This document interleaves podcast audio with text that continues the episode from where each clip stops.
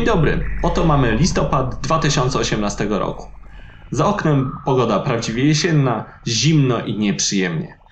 Ale my ruszamy z gorącym 19 odcinkiem Alchemii. Co w nim usłyszycie? Na początek, jak zwykle, molibdenowy Mateusz i jego piwne newsy.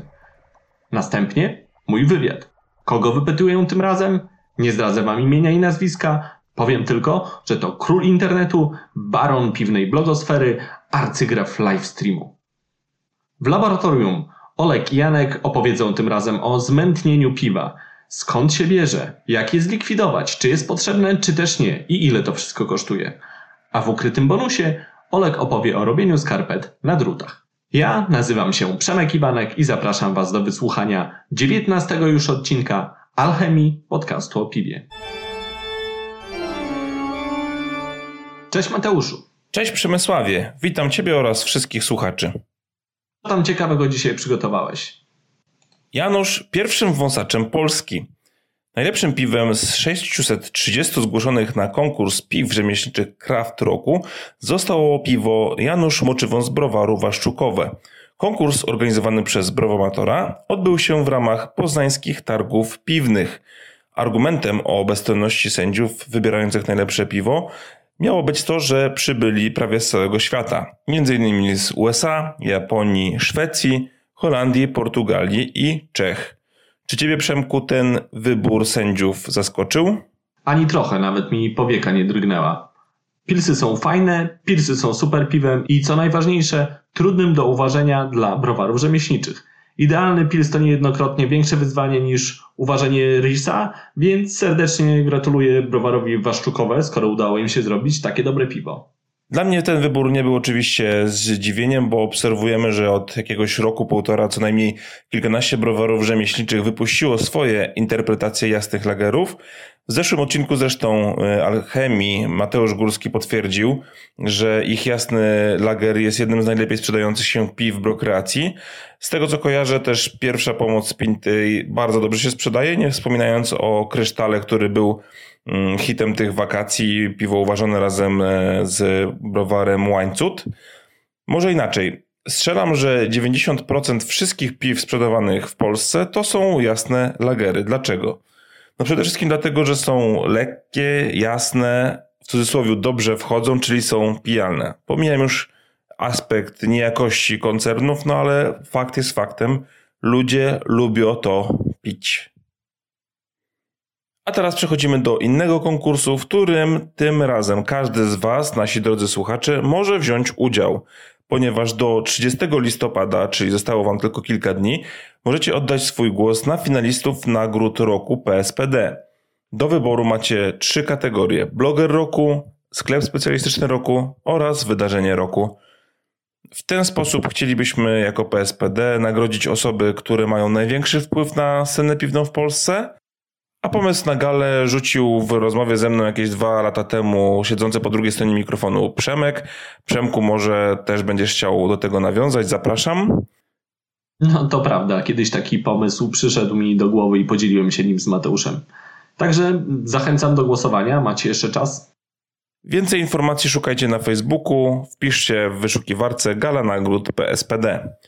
Rozstrzygnięcie i wręczenie nagród odbędzie się 6 grudnia w Sportbarze Champions w Warszawie. To jest taki lokal na mm, parterze hotelu Marriott w samym centrum Warszawy. Oj, będzie się działo, bo odbędzie się m.in. premiera Raju Cieszyńskiego, czyli odtworzenie świetnego, naprawdę świetnego piwa e, autorstwa Mariusza Bystryka. Piwo to zdobyło specjalną nagrodę w konkursie Konkurs Piw Domowych w Cieszynie w 2017 roku. Pamiętam to piwo na konkursie było po prostu genialne. I jeszcze o jednym konkursie zagranicy, czyli European Beer Star, który całkiem niedawno odbył się we Frankonii. E, jego wyniki były podane podczas Braubewiale. E, otóż kilka naszych browarów zdobyło tam medale, innymi browar Fortuna za Comes Barley Wine srebro, dla Marienstadtu za Gwiazdę Północy brąz oraz dla browaru Amber za piwo po godzinach Imperial Stout także brązowy medal i serdecznie gratuluję wszystkim browarom. A teraz, a teraz, a teraz news odcinka, czyli browaro przejęcia. Doktorzy Bru przejmują browar Lwówek, grupa Żywiec kupiła browar Namysłów, a nie ujawniający się na razie publiczny inwestor rzeszowski browar Revolta. Co te wydarzenia mogą zmienić na rynku piwa? Czy Żywiec będzie produkował piwa specjalne w Namysłowie, a może krafty, a może zamieni produkcję między swoimi browarami? Czy doktorzy jeszcze bardziej się rozwiną? Czy marka Revolta się utrzyma? Pytań jest całe mnóstwo, Przemku, prawda? No, to prawda. Ja sądzę, że takich sytuacji będzie coraz więcej. W przypadku doktorów to właściwie normalna droga rozwoju od kontraktowca do własnego zakładu. Nie wiem, co wykombinuje żywiec i czy na przykład nie zamknie Braniewa, które należy do Namysłowa, tak jak właśnie wygasza w tym momencie markę Brackie. A co do rewolty, myślę, że to pierwsza jaskółka zwiastująca zmiany. Tutaj zakupu dokonał jeszcze nieduży inwestor z branży alkoholowej, jednak do tej pory w Polsce nie mieliśmy jeszcze sytuacji powszechnej w USA czy na Wyspach Brytyjskich, żeby wielki koncern kupował rozkręconą już markę kraftową po to, żeby czerpać z tego profity. Wróżę, że raczej prędzej niż później doczekamy się takiego zakupu w Polsce. A jak wy sądzicie? Koniecznie podzielcie się z nami swoją opinią w komentarzach. Puby.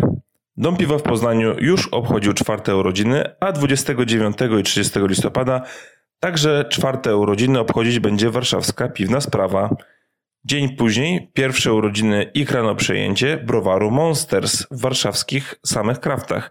Serdecznie zapraszamy w imieniu Olka i Janka i życzymy wszystkiego najlepszego.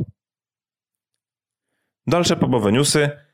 W krakowskiej kraftowni 27 listopada odbędzie się siódma kolejka Małopolskiej Ligi Piwowarów, a w warszawskim The Taps drugi finał Viking Brewmaster Challenge, wstęp wolny i degustacja piw wariacji na temat grodziskiego za free. Ja też tam będę. A 30 grudnia także do The Taps y, zapraszam w imieniu warszawskich bitew piwnych, ponieważ odbędzie się bitwa finałowa w stylu Barley Wine. Festiwale. Już najbliższy weekend impreza, która zazwyczaj kończy sezon dużych festiwali piwnych w Polsce, czyli lubelskie targi piw rzemieślniczych. Odbędą się przez dwa dni 23 i 24 listopada i będziecie mogli zapoznać się z ofertą wszystkich najbardziej popularnych browarów z całej Polski i cydrowni. Przy okazji bitwy półfinałowe piwowarów Złote Kalesony, na które zapraszamy w imieniu lubelskiego oddziału terenowego PSPD. Także w sobotę 24 listopada w Krakowie pierwszy górniczo-hutniczy festiwal piwa, a na sam koniec miesiąca, czyli między 30 listopada a 1 grudnia, Street Beer Festival w Łodzi. Jeśli chcielibyście, aby informacja o waszej imprezie znalazła się w newsach, napiszcie do nas na alchemiapodcast.gmail.com I to wszystko ode mnie. Bardzo serdecznie dziękuję i życzę miłego słuchania. Dziękuję Ci bardzo, Mateuszu. Pora zatem przejść do wywiadu. Czy jesteście gotowi? Jestem właśnie w Poznaniu. Obok mnie siedzi najważniejsza, najpopularniejsza i najchętniej krytykowana osoba w polskim krafcie. Degustator i promotor dobrego piwa, zaciekły wróg koncernów, sędzia piwa, weteran stery rzemieślniczej, w ciemno potrafi odróżnić piwa i wie jak nakręcić livestreama i aferę. Gdy w rozmowie z obcą osobą wspomnę, że zajmuję się piwem, ona zaczyna mówić, a wiesz, jest taki facet, kręci filmy i już wtedy nie musi kończyć, bo ja wiem, że za chwilę padnie imię i nazwisko. Tomasz Kopyra z blogu blogkopyra.com. Cześć Tom. Cześć e, Przemku. Wszystko się zgadza, co powiedziałem we wstępie? Znaczy troszkę mi przykro, że nie powiedziałeś, że szef jury KPR-u, bo tutaj się spotykamy z tego powodu głównie. No właśnie, bo w Poznaniu jesteśmy głównie po to, żeby posędziować w KPR-ze ja, a Tomasz jest e, szefem jury. Jest szefem jury. Oczywiście w tym odcinku podamy również, podamy również wyniki KPR-u, także No, ciekawe. jesteśmy przed sędziowaniem, więc y, spodziewam się jakichś niespodzianek jak co roku, ale no, nie wiadomo jakich. No dobrze, to przejdźmy do moich pytań. Mam ich całkiem sporo. Pierwsze, czy Janusz żyje? Żyje, żyje. Janusz żyje, nawet Janusz ma, y, zakupił sobie y, pewien, y, no jak się nazywa takie... Rekwizyt. Rekwizyt. O, za, rekwizyt. Za, znaczy właściwie to dostał rekwizyt. Czyli będzie kontynuacja Janusza? No, pewnie tak. Klikalność, dobra. No, znaczy wiesz, ja też lubię czasem tak sobie dla beki coś porobić. No dobra, to inny temat. Kto jest odbiorcą Twoich długich live streamów. Ile miał najdłuższy? 12 godzin?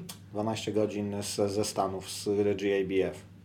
kto to ogląda? Czy to są ludzie, którzy mają swoje Znaczy, wiesz życie? co, myślę, że nie byli. Nie, nie, nie, ja sobie zakładam, że nie było nikogo, kto obejrzał od początku do końca, albo kto oglądał od początku do końca na żywo, może tam później po fakcie sobie, e, po, sobie obejrzał jeszcze.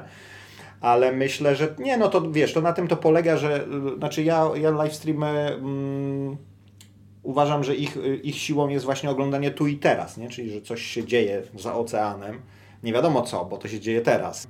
Ty możesz tam być w tym samym czasie, nie? czy na festiwalu, czy gdzieś indziej. Nie? Czyli będziesz kontynuował live streamy. E, No, najbliższy livestream e, to ogłoszenie wyników e, KPR-u, ale tak, tak. Znaczy, na pewno 12-godzinne livestreamy, jakby na to nie patrzeć, to jest jednak Trochę. E, Ale, ale nie zamierzam zupełnie z tego rezygnować. Ostatnimi czasy po prostu nie miałem za bardzo na to czasu. Czy to tak w tym kierunku będzie szło? Czy za chwilę już w ogóle nie będzie normalnych filmów, tylko wszyscy będą siedzieli na tym live streamie i podglądali innych? Powiem szczerze, mnie osobiście to nie kręci, ale rozumiem, że fanów masz swoich, którzy to oglądają. Znaczy wiesz co, mm, mi się wydaje, że to jest yy, nie bez przyczyny, na przykład yy, bardzo duży yy, sukces odniosły takie telewizje jak TVN24 czy coś takiego, czyli na żywo. Coś się dzieje tu i teraz. Jest transmisja czegoś, co nie mogę tam być, a to mi pozwala to oglądać. A ta nowa technologia w postaci internetu i, i tak naprawdę robienia live streamu prosto z telefonu sprawiła, że każdy jest to w stanie zrobić z każdego zakątka ziemi. Oczywiście można e, zastanawiać, na ile to jest e, marnowanie czasu. No pewnie jest, pewnie jest. E, natomiast e, są też takie e, możliwości zobaczyć browar, zobaczyć, e, nie wiem, po, porozmawiać z jakimś tam piwowarem. Mów- Mówię już to z tej naszej e, branży, ale też pokazać na przykład, e, jak wygląda miasto jakieś tam amerykańskie czy, czy, czy, czy, czy australijskie, bo też takie live streamy robiłem. E, I, I to jest, wiesz, bez cenzury, bez, bez niczego, nie wiadomo, co tam się wydarzy na tym live streamie. Czy akurat wypadek, bo też była taka sytuacja, że, że robiliśmy kiedyś live stream z łańcuta i, i gość przydzwonił w inny samochód, podczas gdy my żeśmy sobie tam nagrywali. E, więc e, no jest to, ma to swój urok, tak? Ta, ta, ta, ta Nieprzewidywalne. transmisja na żywo ma swój urok. Uważam, że to ma jakąś tam przyszłość, a już w ogóle przyszłościowo to myślę, że będzie tak, że będziemy po prostu zakładać gogle i będziemy chodzić po festiwalu czy po browarze na żywo. Mnie to nie cieszy, nie wiem, może jestem staromodny, ale okej. Bo ja w ogóle zauważyłem, że ty jesteś taki konserwatywny z tych Słuchaj, poprzednich wywiadów. Ja uwielbiam radio. Ten podcast jest między innymi dlatego, że ja lubię starą technologię, jak śpiewał Queen, że Trochę, trochę, trochę, radio. trochę tutaj y, trzeba powiedzieć, że y, dzięki temu, że robicie ten podcast i robicie go całkiem nieźle, to ja nie muszę go robić. Bo miałem taką, taką myśl, że muszę robić te podcasty, bo podcasty generalnie to jest dobra rzecz. Na, na zachodzie to jest bardzo popularne. Między innymi dlatego nie ma popularnych youtuberów w Stanach, bo są podcasterzy. Tam po prostu podcasty są dużo mocniejsze niż, niż YouTube. E, dlaczego? Dlatego, że oni jeżdżą daleko do pracy samochodem. E, No i YouTube'a oglądać nie za bardzo, natomiast słuchać to jak najbardziej. I... Może pracują więcej jeszcze. Nie, po prostu jeżdżą, bo dużo spędzają czasu w samochodzie.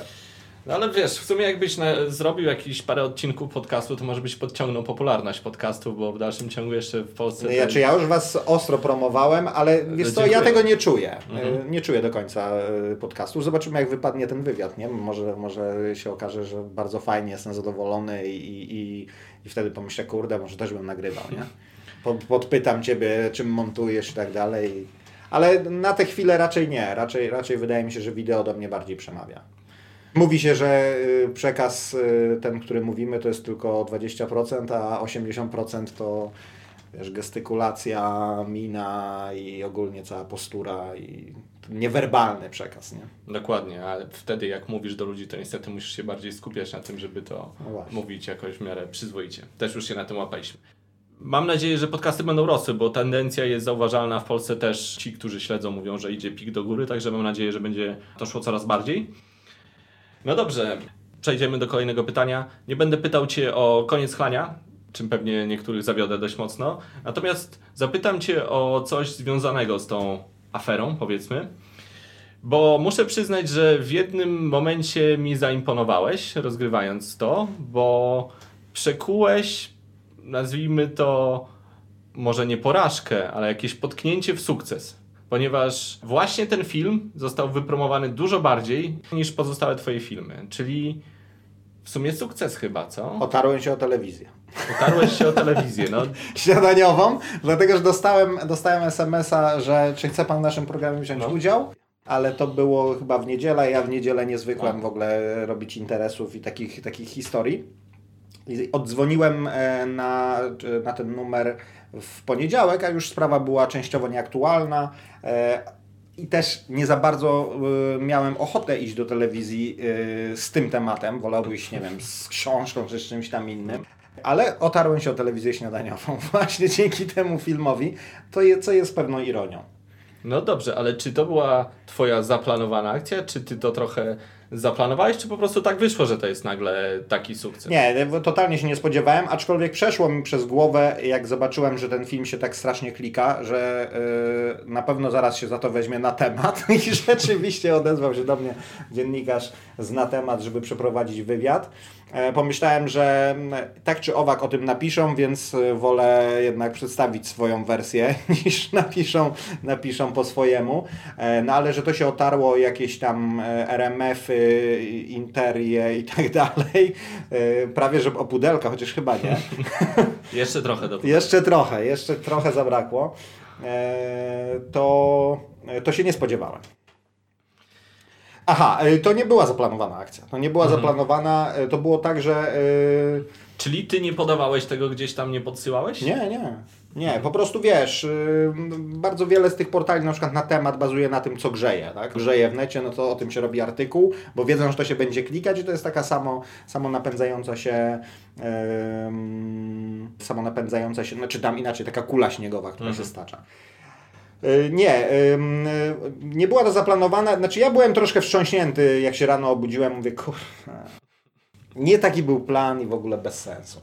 E, I, i, ale też pomyślałem, że kurde, no nie oszukujmy się, to nie jest, y, to nie jest, to nie jest wypadek przy pracy pierwszy raz i tak dalej, tylko że to, to jest jakaś tam niestety reguła mniejsza lub większa, bo to, to nie jest tak, że za każdym razem się livestreamy kończyły w ten sposób, ale bardzo często przy livestreamach było tak, że najlepiej by było usunąć ostatnie dwie godziny.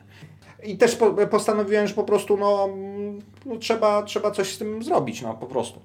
I stwierdziłem, że wyjściem będzie e, rezygnacja z e, festiwali piwnych, przynajmniej w takiej formie, w jakiej do tej pory to je odwiedzałem.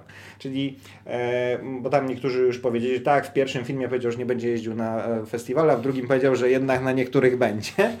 Więc będę, ale, ale z, w innej formie, nie? Nie boisz się mówić o swoich przemyśleniach, o, o tym, co myślisz. W biznesie jest zasada, milczenie to jest złoto, prawda? Że najlepiej się nie odzywać w pewnych przypadkach i nie zdradzać jak najmniej. Ty mówisz dość szeroko o swoich poglądach, o tym, co myślisz, robisz zero e-book i zdradzasz swoje poglądy i na pewno nieraz ci się to już czkawko odbiło, bo nie jeden z twoich fanów nagle jak zobaczył jakiś materiał niepiwny, to zaczynał ci tam jechać, że się nie spodziewał i w ogóle. Warto zdradzać własne poglądy, czy nie? Taka dygresja. E, Kiedyś byłem na konferencji e, blogerów, gdzie e, wystąpienie miała dziewczyna Sara z Brudoga. I ona mówi tak.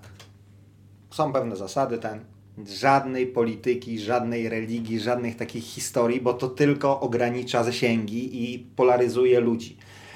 Plusem tego, y, w jaki ja sposób działam, jest to, że ja nie mam e, agencji PR-owej, która odpowiada za mnie, nie mam agenta, nie mam, wiesz, korpo, nie mam Ci zarządu, który by mi mówił, że tego nie robimy i tak dalej. Ja uważam, że mm, zresztą nie tylko ja, ale uważam, że ym, jest taki ruch y, w, w internecie, a i w też tej nowej gospodarce opartej o internet, e, oparty na szczerości, na transparentności. A poza tym, no, e, to jest coś, co ja mam w sobie od jakiejś późnej podstawówki, czyli y, chęć zabierania głosu y, na różne tematy, zwłaszcza kontrowersyjne. To było też związane, wiesz, z tym, że ja byłem jakim, mm, troszkę tam punkiem w koniec podstawówki, początek liceum. E, A jak mawia jeden z moich tutaj znajomych z branży, punk się nigdy nie pierdoli i mówi to, co, to, co myśli, to, co trzeba powiedzieć i, ja uważam, znaczy, ja uważam, że to jest też y, w jakimś mierze y, no, czynnikiem mojego sukcesu, tak? Dlatego właśnie odniosłem autentyczność, szczerość, y, wiesz, to, że wzbudza to jakieś tam zaufanie widzów, że oni wiedzą, że wiesz, że ja nie będę koniunkturalnie, chociaż muszę powiedzieć, że mam pewne zasady, które takie troszkę hamujące mnie, w tym sensie, że na przykład ja czytałem taką bardzo mądrą wypowiedź w książce Barrel Age Stout and Selling Out, e, która opowiada o historii Goose Island. Jak to oni się najpierw zaczęli robić Barrel Age, ten bourbon kautny, a potem się sprzedali do Anheuser-Buscha. No i tam e, jeden z tych piwowarów, e, Greg Hall, był na degustacji z e, kultowym Michaelem Jacksonem, tym Anglikiem brodatym. Tutaj wyjaśnienie dla tych jakby może takich widzów, słuchaczy, którzy nie, po, usłyszeli Michael Jackson i widzą tylko tę gwiazdę popu. Nie, był jeszcze Michael Jackson, krytyk piwny i, i krytyk whisky. Bardzo znany. Bardzo znany w pewnym środowisku. No i on mówi, że był na takiej e, degustacji, którą prowadził właśnie Michael Jackson. No i mówi, Michael podchodzi do niego, tutaj miało być 10 piw, a ty powiedziałeś tylko o 9. O co chodzi?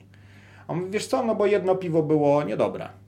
No mówi, no ale to czemu nie powiedziałeś o tym jednym piwie niedobrym? No przecież no, to było niedobre, no to było niedobre, to trzeba powiedzieć o tym, że jest niedobre, co było niedobre, to, to by mogło wszystkich rozwinąć i tak dalej, i tak dalej. A on mówi, nie, bo moją, moim job, mój job to nie jest mówienie źle o piwie. Mój job to jest mówienie dobrze o piwie. Ja mogę powiedzieć do browaru, co było źle i tak dalej. I ja, to, to nie jest tak, że ja się tym zainspirowałem po przeczytaniu tego, ale ja mam podobne podejście. Nie? To znaczy staram się rzeczywiście nie hejtować dla samego hejtowania. Natomiast jeżeli ktoś wciska bullshit, e, no nie wiem, wypuszcza porter bałtycki, który smakuje jak e, tmawe. Pisze przez rzec kropką. To, to, to już jest w ogóle y, skandal. Y, no to wtedy oczywiście, znaczy inaczej, nie mam oporów w atakowaniu koncernów. Ale już y, jestem bardzo sceptyczny, jeżeli chodzi, znaczy bardzo ostrożny i bardzo niechętnie atakuję małych producentów, dlatego że znaczy powodów jest wiele, ale, ale chociażby taki, że wiem też bo tu można powiedzieć jakąś tam, czuję odpowiedzialność za słowa, że to może e, się za takim browarem ciągnąć, taka opinia rzucona przeze mnie o tak mimochodem. Chociaż zawsze staram się mówić to, co czuję, ale staram się też nie hejtować. Więc e, ta myśl, żeby mówić dobrze o piwie, a nie mówić źle o piwie, to jest mi bliska. I to jest takie jakieś samo ograniczenie, które sobie y, często nakładam, że no, miałem no nie tak dużo znowu, ale no miałem kilka sytuacji, że miałem nagrany cały film i go nie puściłem, bo stwierdziłem, no ale co ten film? No wyjdzie, że piwo kiepskie, no, no, i, no i co? To nie chodziło o, o, o film we współpracy, tylko chodziło no o, o, o zwykłe, zwykłe, Aha, normalną degustację nagrałem. Czyli browary rzemieślnicze mają Ciebie lżej? Na pewno lżej niż koncerny. Niż koncerny. A zdarzył Ci się taki przypadek, że dostałeś piwo na recenzję i jej nie zrobiłeś, bo było tak złe? Yy, mieliśmy, miałem takie w historii trzy przypadki, yy, z czego dwa nie dotyczyły tak naprawdę samego piwa, a dotyczyły browaru i sprzętu. Mianowicie stawiało to w złym yy, świetle ich sprzęt. To znaczy, no na przykład pasteryzację, nie? że pasteryzacja źle tam działa. I uznaliśmy, że to no to, to, to by było dla nich niekorzystne, mimo że samo piwo jako, jakoś tam się broniło, czy tam no, było przeciętne, nie było tragedii. No, nikt, nie, nikt nie wysyła normalny zepsutego piwa do, e, do, do, do recenzji. E, menedżerowie mogą się z Tobą nie zgodzić, wiesz? E, raz miałem sytuację, że rzeczywiście to był taki browar, który już chyba nie funkcjonuje. Przysłali mi piwo, które było totalnie nie w stylu ale podchodząc tak bardzo pozytywnie do tego piwa, powiedziałem, że no, ale gdyby było w innym stylu, to to by jakoś tam się obroniło, nie? Już się więcej nie zgłosili. Chociaż oberwałem też za to, że ich za bardzo, za łagodnie potraktowałem. Tylko, że mm, ja oberwałem bardzo wiele razy za jedną wadę, a właściwie za jeden związek, e, czyli za diacetyl. A ja diacetyl nawet lubię. I to jest, to jest ten problem, że wielu, wiele osób mi zarzucało, że ja z premedytacją y, wyciągam jakieś piwo za uszy z diacetylem, E, to było, dotyczyło naszego piwa Sempa, e, to dotyczyło jakichś tam innych piw, e, czy to doktorów, czy jeszcze kogoś innego. Gdy tymczasem po prostu mi ten diacetyl aż tak nie przeszkadza. Nie jestem na niego uczulony. W małych dawkach, a wręcz w małych dawkach ja go szukam w, na przykład w czeskich piwach. No, jeżeli go brakuje, to, to mi czegoś brakuje w tym czeskim pilsie, jeżeli tego diacetylu tam nie ma. E, więc więc to, był, to był taki e, problem. E, I też jest prawda taka, że ja staram się powiedzieć, mimo że zawsze podaję jakieś swoje mm, preferencje, znaczy czy mi to smakuje, czy mi to nie smakuje, ale oprócz tego staram się powiedzieć, czy to jest w stylu, czy to jest nie w stylu. I czasem mówię, wiecie, ta goryczka jest za wysoka, ale mi to pasuje, bo ja taką lubię. Ale nie jest to za bardzo w stylu, nie? Ktoś mógłby powiedzieć, że to jest nie w porządku. E, więc e, były dosłownie trzy takie historie. E, jeden raz tylko z tych trzech ten browar, czy właściwie przedstawiciel browaru odezwał się, że to my ci wyślemy jeszcze jedną butelkę. Ja mówię, no i co, piwo będzie inne? Co, myślisz, że ja nagram teraz już, że, że jednak jest super? No nie, no nie ma szans, nie? No, browar też już nie funkcjonuje, notabene. Taki zbieg okoliczności. No, także Trzy takie przypadki mi się, mogę sobie przypomnieć, no być może były cztery, ale naprawdę wydaje mi się, że tylko te trzy były, że, że materiał nie poszedł. Nie? To było pytanie Olka Hurko. Nie, ja wiem, że to jest na pewno ciekawe pytanie dla e, słuchaczy, bo ja je też kilka razy kilka razy już na nie odpowiadałem w życiu na swoich e, stu pytaniach czy tam na live streamach. E, no ja właśnie, nie, nie, obejrzałem wszystkiego, kurczę. Nie da się. Nie da się. nie, da się nie da się obejrzeć wszystkiego. Ja mam e, nagranych 3000 filmów. E, Ile to jest godzin? Masz jakieś pojęcie? Wiesz co, no e, jeżeli to jest 3000 filmów, a nie ma praktycznie filmów krótszych niż 10 minut, średnia podejrzewam z live streamami wyjdzie jakieś 20, no to wiesz, to to jest 6000 godzin, to to jest... Dobrze. Powiedziałeś co nieco o tym, Nie, czekaj, że... bo przegiąłem 6000 godzin. To jest 60 tysięcy minut dzielone przez 60, no to jest 1000 godzin. 1000 godzin. No a 1000 godzin, pod, pod, a 1000 12, powiedzmy, czyli można przyswoić w dzień. Tak, 1000 godzin przez 12 to by było 83 dni oglądania po 12 godzin. Dobra, absurdalne. Na szczęście podcastów Alchemii jest mniej, możecie nadal wysłuchać wszystkie jeszcze, póki co. Powiedziałeś co nieco o tym, że lubisz mówić i że zawsze chciałeś zdradzać swoje poglądy, a wręcz lubiłeś, jak ktoś tego słuchał. Epatować mi. Epatować mi, piękne słowo. Pieniądze, władza, popularność. Czy ty czujesz demona popularności? Czujesz ciśnienie? Chciałbyś bardziej? Mm.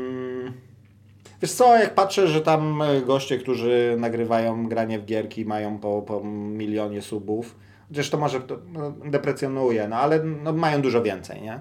To trochę mi jest przykro, nie? I, I, myślę sobie, że mogłoby być więcej. Z drugiej strony no też te 120 tysięcy subów też jest na wyrost, nie? Bo tak naprawdę takich rzeczywiście widzów, którzy każdy film obejrzał, no to można szacować na około 10 tysięcy. Ale 10 tysięcy to i tak jest, wiesz, nie najgorzej, nie? Um... Ale taka popularność, że cię pani w sklepie poznaje, jak przyjdziesz do Poznania. Dzisiaj mnie poznał pan tutaj z hotelu. Mówi, tak, ja wiem, ja oglądam. Także nie, no zdarzają się takie sytuacje zupełnie zaskakujące gdzieś w jakiś tam, nie wiem, pociągu, czy, czy, czy gdzieś tak, w takie, takie historie, nie? Eee jest to miłe generalnie. Nie jest to na takim poziomie, że wiesz, że muszę tam doklejać wąsy, jak wychodzę. jak wychodzę gdzieś tam na miasto, czy coś takiego. Znaczy, to też jest prawda taka, że e, w obornikach śląskich ja się z tym nie stykam. Nie? To znaczy, nie ma tam takich historii. No, to, o wiele rzadziej niż na przykład w, no, na festiwalu jakimś, nie? W, u mnie w moim rodzinnym mieście nie, nie, nie podchodzi nikt nie tam, a możemy sobie zdjęcie zrobić i tak dalej. Chciałbyś być taką mega gwiazdą, żeby cię naprawdę wszyscy rozpoznawali? Yy... Jakiś Radek Kotarski albo coś takiego? Albo jeszcze bardziej? Yy, znam Radka i uważam, że jest bardzo spoko, yy, spoko gościem. Też tak sądzę, poznałem go też. No, no on też yy, jest sędzią. Jest sędzią będziemy nawet robić jakiś tam wspólny materiał razem.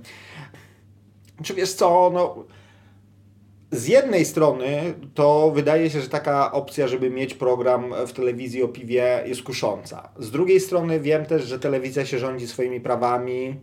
Byłem w programie w telewizji e, i, i jednak nie wiem, czy bym się potrafił dostosować, wiesz, do, do scenariuszy, do tego, że ktoś mi mówi, że to pokazujemy, to nie pokazujemy, a to jest za długie, a to wywalamy.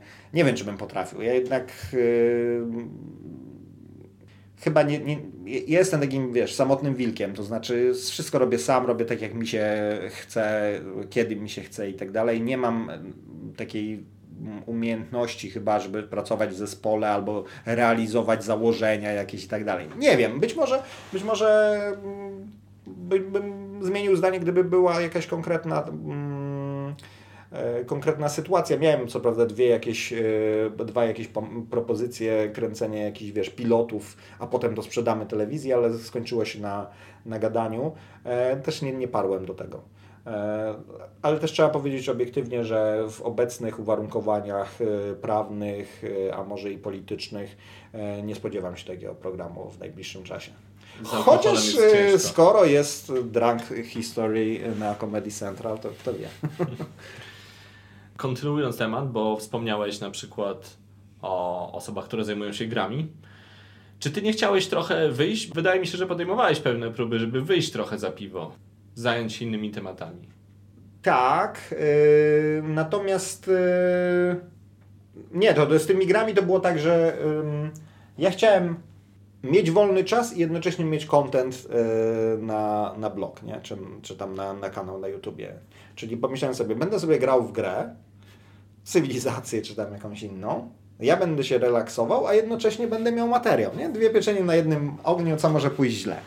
Natomiast a druga sprawa była, e, że wiesz, no jeżeli te gry się tak klikają, no to może napłyną zupełnie nowi widzowie, nie? Ktoś przez gry trafi i, i, i trafi na piwo i się zajara tym wszystkim, więc to już w ogóle trzy pieczenie na, jednej, na jednym ogniu.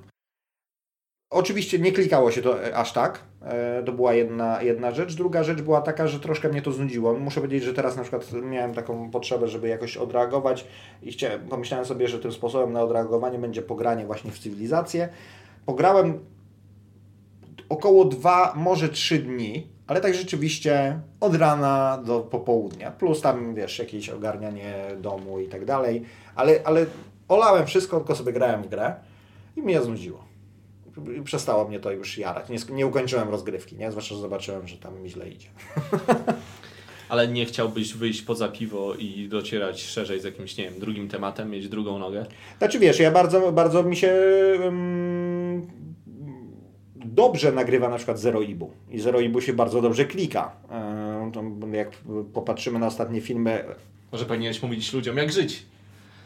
Wiesz co, y, mówić ludziom jak żyć to nie, ale inspirować do tego, żeby coś zmienić w swoim życiu, to, bo, to bym tego ten, tylko to się źle kojarzy. Coach nas, Thomas. Jak, tak, coach Mike, nie, to się, to się źle kojarzy. Natomiast yy, nie no, ja coś takie rzeczy robię, nie? Wiesz, mówię o tym, że biegam, bo wiem, że to może komuś się ktoś pomyśli, kurde, nawet kopyr biega, no to, to może ja też pobiegam, nie? To teraz tutaj w niedzielę będę biegł bieg e, 10 km, bieg niepodległości drugi raz w swoim życiu e, startuję w takim biegu i, i uważam, że to jest e, fajne, nie? Mm, takim moim też nie, żebym się na nim wzorował, ale jak, jak patrzę na niego, to, to się odnajduje swoją drogę i, i bardzo szanuję gościa. To jest Gary Wajnerczuk. To jest taki gość, który na YouTubie właśnie jest takim coach Mike'em dzisiaj. Mhm. Natomiast on zaczynał od degustacji wina. Natrzaskał chyba 3000 filmów o degustacji wina. E, dlatego, że jego ojciec prowadził sklep e, z winem e, w Stanach. Gość pochodzi w ogóle z Białorusi, ale wyjechał jako 14-latek, czy nawet wcześniej, chyba 6-latek wyjechał do Stanów.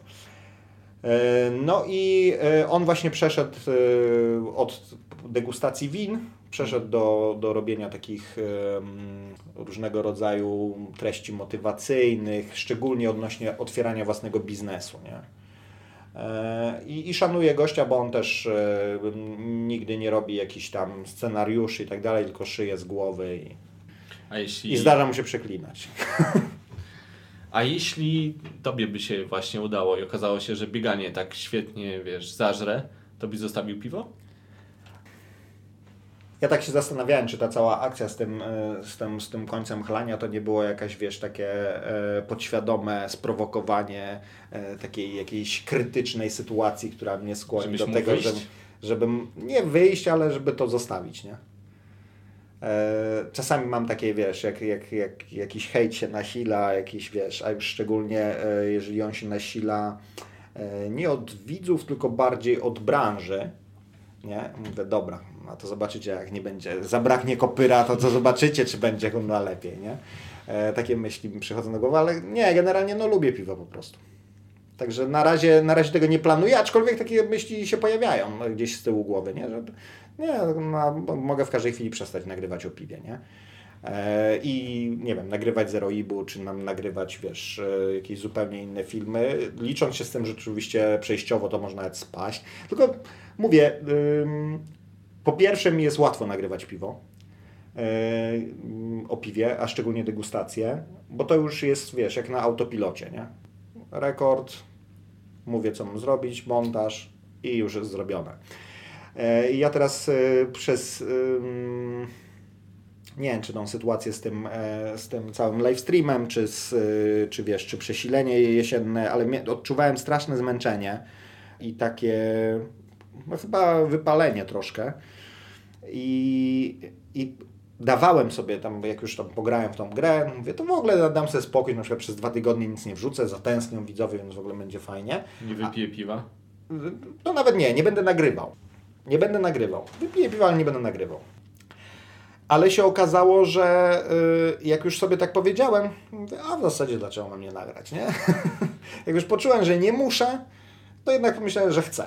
No i, i nagrałem. Także nawet teraz jest ta sytuacja, że ten KPR, no on jest dla mnie strasznie obciążający, wiesz, y, y, robotą.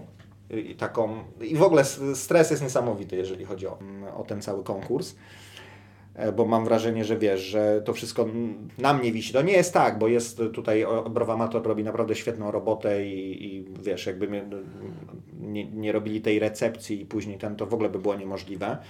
E, No ale wiesz, układanie grafików sędziowania, zapraszanie sędziów, różne takie rzeczy, to wszystko jest na mnie, łącznie z tym, czy będą te pokoje, czy nie będą, czy wszystko będzie grało. E, To jest strasznie stresujące. I, i, I myślałem sobie, że wiesz, odpuszczę, no, skupię się na KPR-ze, tam nic się nie stanie, tam mówię, tydzień, tydzień tam widzowie wytrzymają, ale jakoś tak pomyślałem, a nagram na zapas. Nagrałem i filmy się będą ukazywały. Także to, to jest tak, że czasami jeden z widzów nawet napisał, że czy tu kiedyś będzie jakaś konsekwencja, mówisz, że e, nie będziesz nagrywał, a za, za dwa dni się pojawia, a, a na drugi dzień się pojawia następny film, bo stwierdziłeś, że jednak tak, że jednak... e, Uważnie słuchają. Tak, nie, no mam, mam wielu takich rzeczywiście wiernych widzów. Ale myślę, że 12 godzin nikt nie oglądał od początku do końca.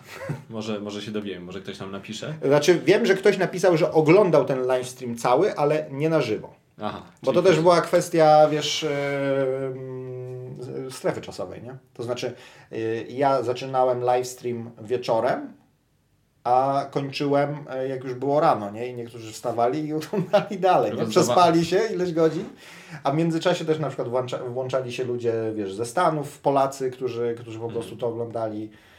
Znaczy, wydaje mi się, że jest to jakiś tam fenomen, bo nawet teraz na tym em, konferencji blogerów w Stanach e, miałem taką sytuację, że właśnie e, rozmawiałem z organizatorami tej konferencji i mówię, czy jak Wy się w ogóle czujecie z tym live streamem, czy, czy to jest w ogóle dla Was e, jakieś obciachowe, czy, czy, czy, czy w ogóle może nawet krępujące, że tu, tu gość na, na żywo tutaj no, mówi, nie, to jest w ogóle super sprawa, my byśmy chcieli, żeby takie, taka publiczność była, takie, takie medium było w ogóle w Stanach, ale u nas na taką skalę tego nie ma, nie? Większość tych blogerów, którzy tam byli, to byli goście, którzy po prostu piszą blogi takie tradycyjne.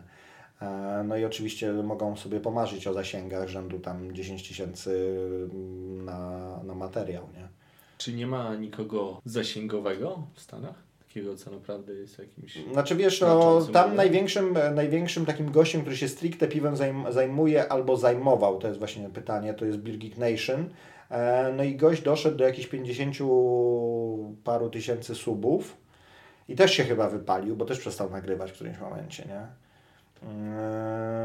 Tam jest niestety sta- duża konkurencja, znaczy niestety czy stety, no. tam jest duża konkurencja podcastów i bardzo duża konkurencja tak zwanych starych mediów, czyli Gazety, magazyny, książki. Wiesz, u, nas, u nas niestety, jeżeli łakniesz tego tematu, a na umówmy się, jak się w to wciągniesz, no to po prostu chcesz, chcesz treści, e, no to nie możesz sobie zamówić, wybierać spośród tysięcy książek o piwie z Amazona, nie? Znaczy możesz, ale po angielsku. No, no i też nie dotyczących polskiego rynku, nie? Czy to się zmieni kiedykolwiek? To jest jedno z moich pytań właśnie. Czy sądzisz, że dziennikarstwo takie trochę wyższych lotów się w Polsce, to znaczy wyższych, no nie chcę, nie chcę kategoryzować, tylko po prostu może y, nie internetowe, nie blogerskie, nie, nie opiniotwórcze, tylko znaczy, bardziej wiesz, takie no, stricte dziennikarstwo się pojawia. Problem również... jest chyba taki, że w ogóle dziennikarstwo mhm. nie internetowe albo zostaje internetowym, albo znika. W dużej mierze to już się stało. To jest, Natomiast... to jest proces jakby globalny, nie? Albo, albo wchodzą wiesz... w net, albo, albo mocno i tam się odnajdują jakoś, mhm. albo, no, albo po prostu się zamykają. Zostaje tylko specjalistyczna prasa. Prawda? No i to jest specjalistyczne. No i pytanie, czy myślisz, że tu się coś wydarzy? Może niekoniecznie media, może właśnie... Znaczy ja się dziwię, że, e, że nie ma żadnego portalu na przykład. Ja myślałem, że jak ten Beer Lovers e, kompania odpali, to że to im zażre i w ogóle będą mieli portal ten. Okazało się, że nie. To Beer Lovers ma chyba mniej w ogóle e, fanów na, na, na Facebooku niż ja. Albo coś koło... Nie, może ma więcej, ale, ale niedużo. No, ja bym się spodziewał, że będą mieć z 500 tysięcy. Oni mają tam jakieś śmieszne, nie wiem, 50 tysięcy max. Że się pojawi jakieś sensowne, zasięgowe medium? No właśnie nie widzę tego. No bo zobacz, w Polsce kupa ludzi pije piwo. Nieważne jakie, ale mimo wszystko, nawet by sobie wklepali do internetu no, oczywiście. piwo, nie? No bo, no bo tutaj jak porównasz to na przykład z winem, nie? no to problem wina jest taki, że tam były magazyny, czy są nawet, są. ale y, to jest strasznie płytki rynek. Bo tych ludzi, którzy się tym interesują jest bardzo mało. I głównie a... to są właściciele sklepów. y, więc, y, a jednak się pojawiają te magazyny. No u nas dobrą robotę robi piwowar i myślę, że tam ma szansę to jakby dostać troszkę wiatru w żagle, aczkolwiek... On nie jest o krafcie. Ale może być. mógłby być. I są takie jakby plany, żeby trochę bardziej był. Natomiast wiesz, no prasa ma niestety ten, a już taka prasa, ma ten problem, że to jest za długi ten cykl wydawniczy. No, to, to, to jest wszystko nieaktualne praktycznie. Dobra, nie? to może tak jak mówiłeś, jakiś portal, telewizja. No więc właśnie, nie, to, to na przykład to, co ty robisz, jak to się nazywa, Craft Magia. Tak. No to to jest moim zdaniem bardzo fajna inicjatywa. Yy, ja myślałem kiedyś też nad tym, że. Wiesz, mi się trochę marzy zrobienie jakiegoś medium, tylko że ja nie mam siły przebicia, ale. Ja, ale ja takie coś też mnie, mnie planowałem mhm. zrobić, nie? Planowałem zrobić portal o ten, o, o, o piwie kraftowym. Tylko, że niestety, ale jak to kiedyś powiedział Artur Kurasiński, to jest taki koleś, który się zajmuje trochę technologiami, trochę startupami. W każdym razie on mówi, że robienie biznesu, portalu opartego na kontencie, to jest skórna porażka. Sukces odnoszą e, biznesy, które są oparte na tym, że ludzie coś wrzucają. Nie? Jak ty masz generować te materiały, to po prostu na to nie zarobisz, bo nie urośniesz tak szybko, żeby móc zarabiać te reklamy. To jest taka, wiesz, no, porada biznesowa. Znaczy, moim zdaniem będzie ciężko ten e, pro, projekt, e, żeby on się utrzymał. E, bardzo fajny przecież był kiedyś projekt, jak to się nazywało, co Marcin Kwil robił, te newsy? Hopi, Hopi News. To było świetne. No i zdechło, no bo nie przynosiło kasy, no to wiesz, y, jaką masz motywację, żeby to ciągnąć w nieskończoność, zwłaszcza jeżeli patrzysz i masz na jedną piątą tego, co Kopyr, y, kurczę, nagrał degustację, nie? To, to, to jest demotywujące strasznie, nie? Ja muszę powiedzieć, że naprawdę podziwiam chłopaków y, na polskim YouTubie, który, którzy nagrywają konsekwentnie, mimo że im to nie rośnie, nie? Albo rośnie w bardzo niewielkim stopniu. E, ale też muszę powiedzieć, że ja przez pierwszy rok swojego nagrywania, to moje, e, czekaj, żeby teraz nie skłamać, ale na pewno milion subów to mi zajęło chyba dwa albo więcej lat, żeby osiągnąć, nie? E, przepraszam, milion wyświetleń.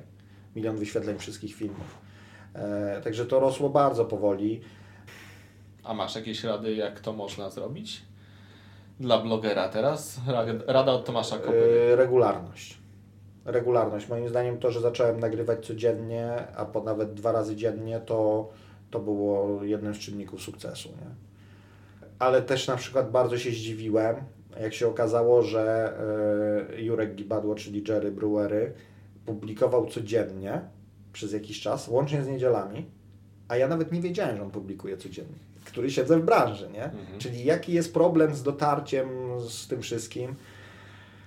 E, W pewnym sensie troszkę, e, troszkę mi przykro, że on em, poszedł do browaru, do brokracji. Na pewno jest tam zadowolony, nie? Natomiast wydaje mi się, że miał potencjał na więcej, nie? To znaczy na niezależność. E, Wydaje mi się, że to jest jednak, e, znaczy to jest droga i to jest droga, wielu blo- blogerów nią poszło i to ona jest e, w jakiś sposób sensowna, ale wydawało mi się, że, że on może pociągnąć to, ale wydaje mi się też, że on rośnie cały czas, nie? Czyli mimo, że poszedł do brokreacji, to jednak jako opiniotwórczy, gdyby na przykład odszedł od brokreacji, odpukać, prawda, nie życzymy tego ani brokreacji, ani Jeremu, ale wydaje mi się, że on by, on, on przez, ten, przez tą całą e, współpracę na tym zyskał, nie? To znaczy zyskał na rozpoznawalności, więc to jest w ogóle tak, że brokreacja tutaj zrobiła jedną dobrą robotę, y, podobną robił wcześniej Ale Browar, czyli to, że kraft to ludzie, to jest z jednej strony mm, opis zjawiska, ale to jest też rada. To, to browar musi się kojarzyć z ludźmi. Jak za browarem stoi tylko etykieta i, i ten, no to, to, to nie budzi emocji, nie budzi więzi. E, To muszą być ludzie, którzy e, o, o tym piwie potrafią opowiedzieć, o tym, co robimy, gdzie jedziemy, z kim ważymy i tak dalej. Także tutaj akurat e, Jerry robi brokreacji świetną robotę. I myślę, że każdy browar, który rzeczywiście myśli o jakimśkolwiek sukcesie, o czymś takim powinien myśleć. No chyba, że się nastawia po prostu na to, że mm, będą dobr- dopracowane etykiety i, i idziemy do Lidla, nie? Ale to nie jest takie proste. Dobrze, wróćmy jeszcze na chwileczkę do blogosfery. Bardzo były modne ostatnie oceny, gdzieś się tam przewijały. Co kto sądzi na temat polskiej blogosfery? Co ty sądzisz na temat polskiej piwnej blogosfery? Szczerze, dawaj, teraz masz możliwość. Y, Myślałem gdzieś tak po jakichś dwóch, trzech latach swojej działalności, że y, będzie dużo naśladowców, którzy pójdą, zaczną robić to, co ja i po prostu będę czuł na karku, wiesz, oddech młodych wilków. Eee, I tak się nie stało.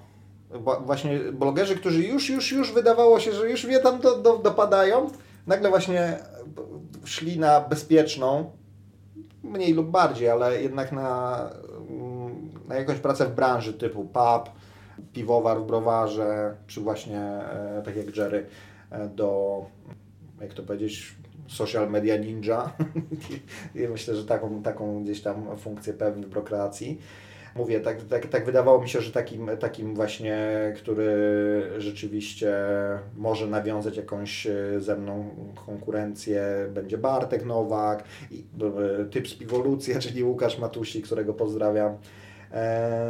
Natomiast no, to nie jest takie proste. To jest pierwsze. Drugie, e, to wymaga z jednej strony na pewno jakiegoś e, zabezpieczenia finansowego, żeby móc sobie na to pozwolić, że nie pracuję, tylko robię e, blogi, Mhm. czy vlogi, czy whatever. E, ale też jakiejś odporności psychicznej, nie? I też wiary w to, że to będzie y, działać. Chociaż ja y, muszę powiedzieć, że ja nie miałem takiej wiary, że hmm, będę przez, y, zacisnę zęby przez rok i potem to będzie chodziło super i będę największym blogerem. Nie, nie miałem takiego, takiego jakiegoś przekonania w sobie. Co ja myślę? Hmm. Znaczy, ja powiem szczerze, że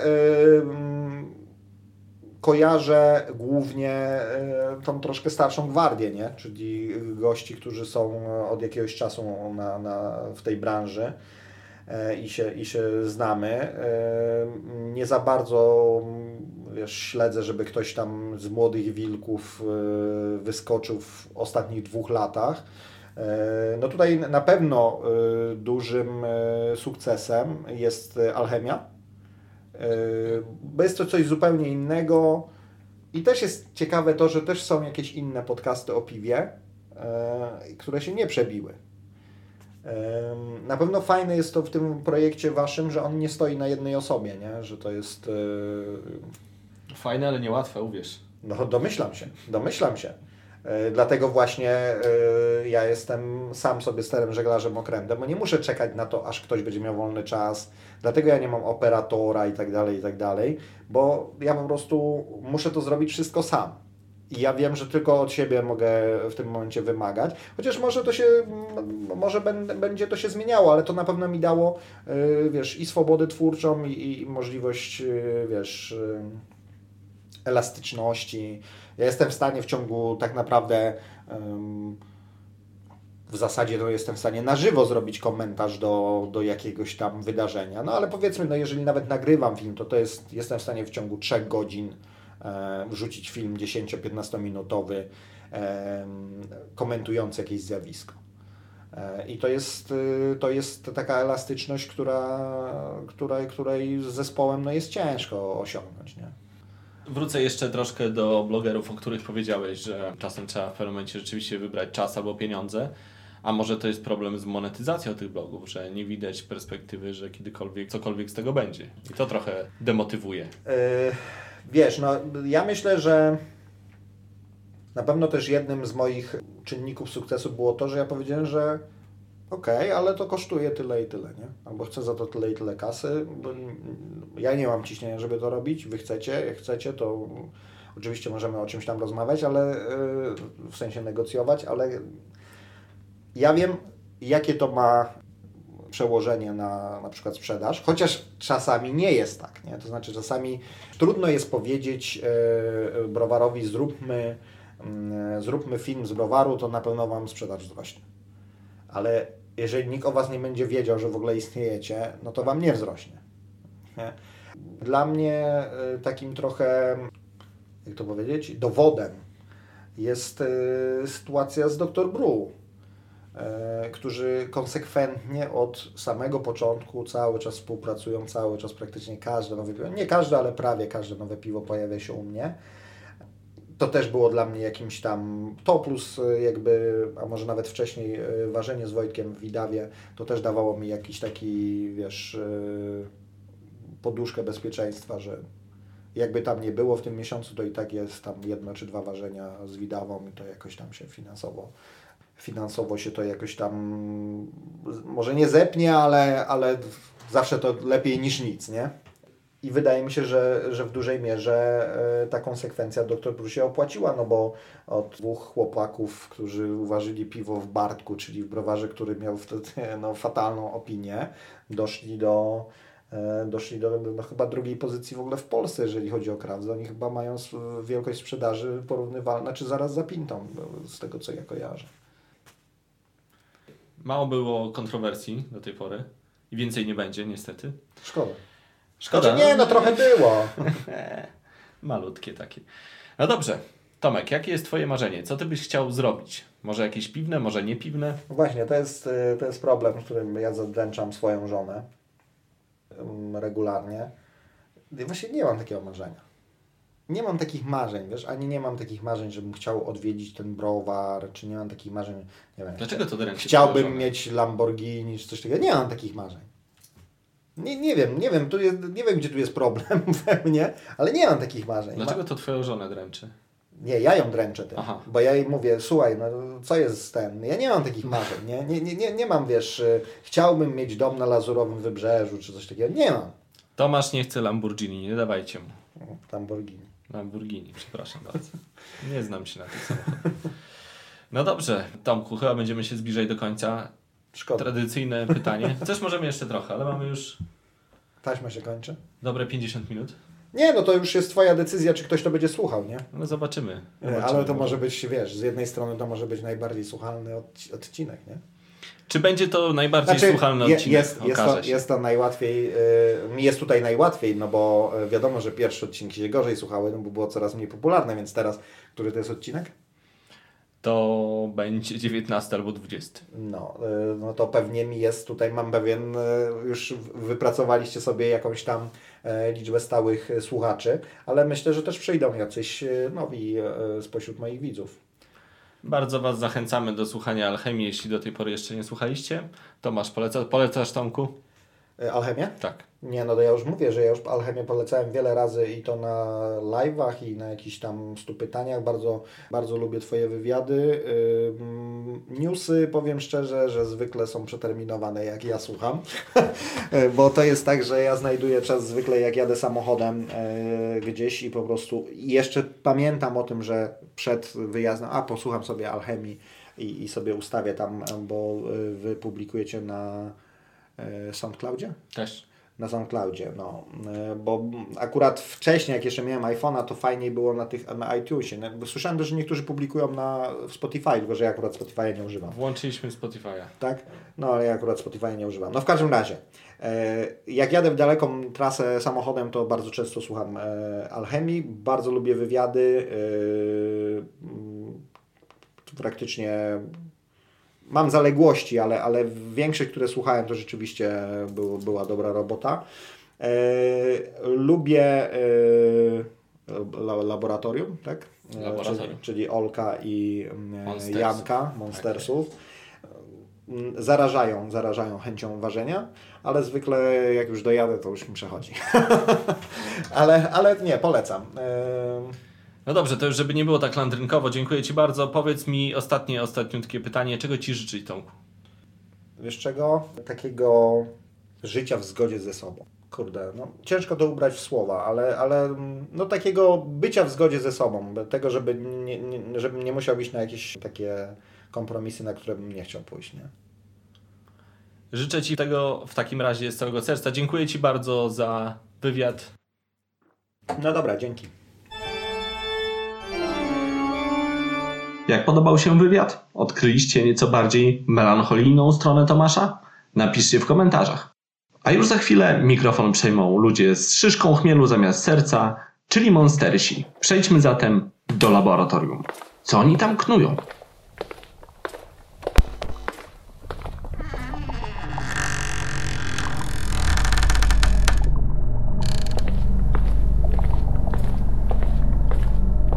Co, ja się zastanawiam tak, co ten Iwanek tym razem powiedział przed tym naszym, przed tą naszą częścią. W każdym razie oczywiście pozdrawiamy obaj Przemka i Iwanka. Witają Was e, Olek i Janek z Browaru Monsters. Cześć. Spotykamy się po raz kolejny w laboratorium, to już jest odcinek numer 19, tak?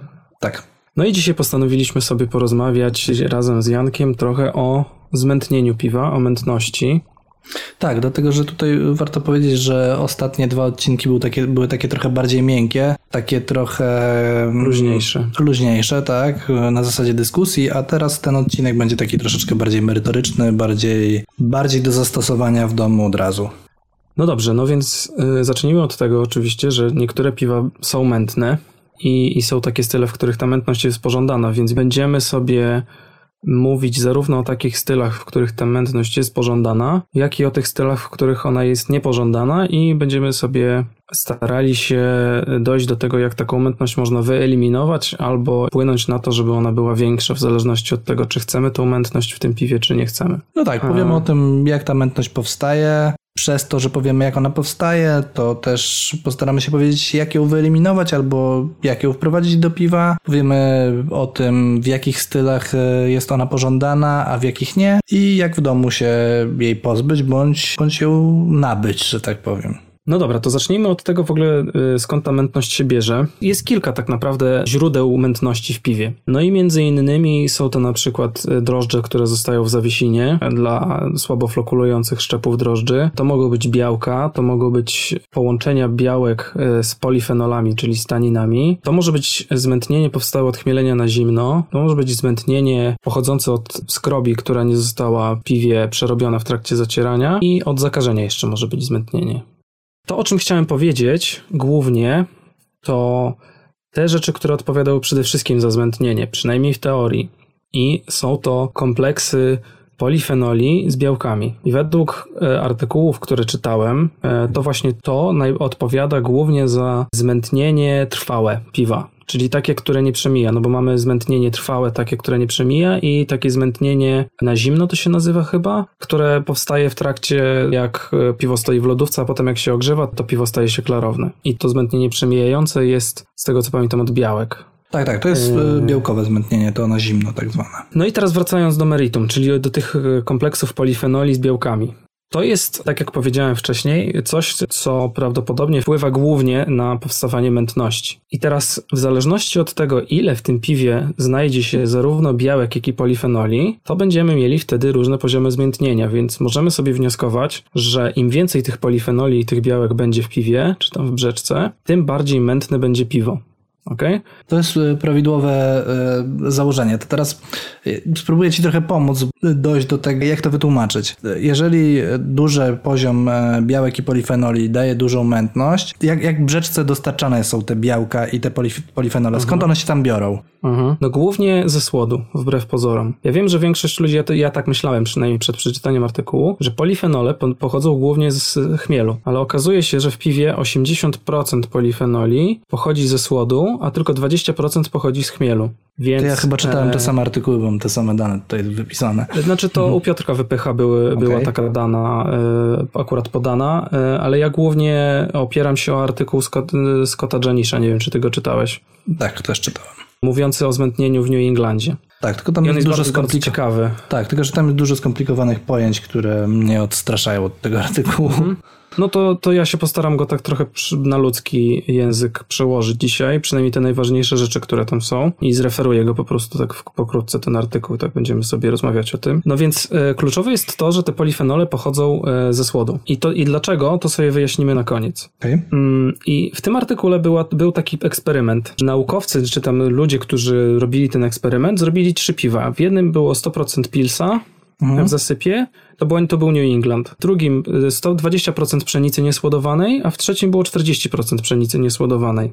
I okazuje się, że e, najwyższą mętność miało piwo, które miało 100% pilsa wbrew pozorom. O. Bo człowiek by się spodziewał, że jednak ta pszenica wniesie e, większą e, mętność, prawda? Ja, znaczy, ja, ja, ja bym się, tak myślał. Ja też bym się tak spodziewał tego, ale głównie dlatego, że mm, jeżeli mówimy na przykład o zmętnieniu białkowym też, to wydaje się, znaczy nie wydaje się, tylko chyba jest tak, że rzeczywiście słód pszeniczny i w ogóle, czy słód pszeniczny, nie mam danych, czy, czy rzeczywiście sama pszenica, ale generalnie zawierają więcej białek i więcej białek wprowadzają do brzeczki samej. Więc rzeczywiście tak. ja pomyślałbym, że one rzeczywiście wprowadzą większą mętność w finalnym produkcie. Tak, i właśnie y, różnica, i to jest kluczowa ta różnica pomiędzy tą pszenicą niesłodowaną, a, przy, a słodem pszenicznym. Już Ci wyjaśniam dlaczego. Według eksperymentatorów, po pierwsze, im więcej pszenicy, tym było mniej polifenoli w piwie, bo te polifenole pochodzą głównie z łuski, a jak wiemy, pszenica nie ma łuski. A poza tym, e, przez to, że jęczmień ma wyższą siłę diastetyczną, a właściwie proteolityczną, czyli siłę do rozkładania białek, to te białka, które pochodzą z, ze słodu, były e, w trakcie zacierania i no, głównie w trakcie zacierania, były cięte na mniejsze części, tak? No bo białko to jest polimer. To są bardzo, bardzo takie długie łańcuchy aminokwasów, które właśnie tworzą białko. Jak, jak są wystarczająco długie, no mają na przykład po 3000 albo 5000 cząsteczek, nie? Mhm. I teraz im mniejsza jest cząsteczka takiego białka, jeżeli potniemy sobie na mniejsze części, to ona jest przez to też lżejsza, prawda? Ma mniejszą masę molową, tak zwaną, czyli tam ile ma mniejsze, jedna cząsteczka ma mniejszą masę po prostu, nie? Mhm. I teraz jeżeli taka cząsteczka przyłączy się do polifenolu, to razem z tym polifenolem też będzie miała mniejszą masę niż takie duże, e, niż taka duża cząsteczka białka, takiego oryginalnego, dużego, nie? A co za tym idzie, im mniejsza cząsteczka i im lżejsza, tym trudniej będzie jej opadać w trakcie y, fermentacji na dno, prawda? Okej. Okay. Czyli będzie pozostawiała w zawiesinie, będzie zmętniała piwo. A białka pochodzące ze słodu, y, albo znaczy raczej z, z tej niesłodowanej pszenicy, będą duże. I one będą cięższe i przez to będą chętniej opadały na dno i piwo będzie się łatwiej klarowało. I taką hipotezę właśnie wysunął e, ten pan Scott Janish e, w tym artykule. Do mnie ona bardzo przemawia. No okej, okay, dobra, od, od, strony praktycznej, w sensie dlaczego w takim razie pilsy, które są robione w 100% na słodzie pilsneńskim są crystal clear? Dlatego, że to piwo, które oni robili, to był New England, więc podejrzewam, że zastosowali szczep drożdży, który ma koflokulację, to raz, a dwa, nachmielili bardzo mocno na zimno na pewno to piwo. No dobra, ale tylko, że widzisz, no to teraz mówisz o, bo, bo mówisz o, o, o drożdżach, tak? E, mhm. Czyli można byłoby podejrzewać, że jednak to zmętnienie nie było zmętnieniem białkowym, tylko bardziej było zmętnieniem drożdżowym, albo w jakiś sposób drożdże miały główny wpływ na, na to zmętnienie, bo skoro... No nie, nie wydaje mi się. No to Dlatego, czemu pils że- jest kla- klarowny, no? E, dlatego, że e, po pierwsze nie, śmie, nie chmieli się go na zimno, po drugie lageruje się go dłuższy czas i po trzecie są te drożdże e, silnie flokulujące i wydaje mi się, że to raczej kombinacja tych trzech czynników wpływa na klarowność. A tutaj w tym New Englandzie ten chmiel, który, który został dodatkowo wrzucony na zimno, wprowadził dodatkowe ilości e, tych polifenoli, prawda? Mhm. które mogły się powiązać z białkami pochodzącymi na przykład te, od tej pszenicy i wtedy też zaczęło to wypadać z roztworu, prawda? Okej, okej.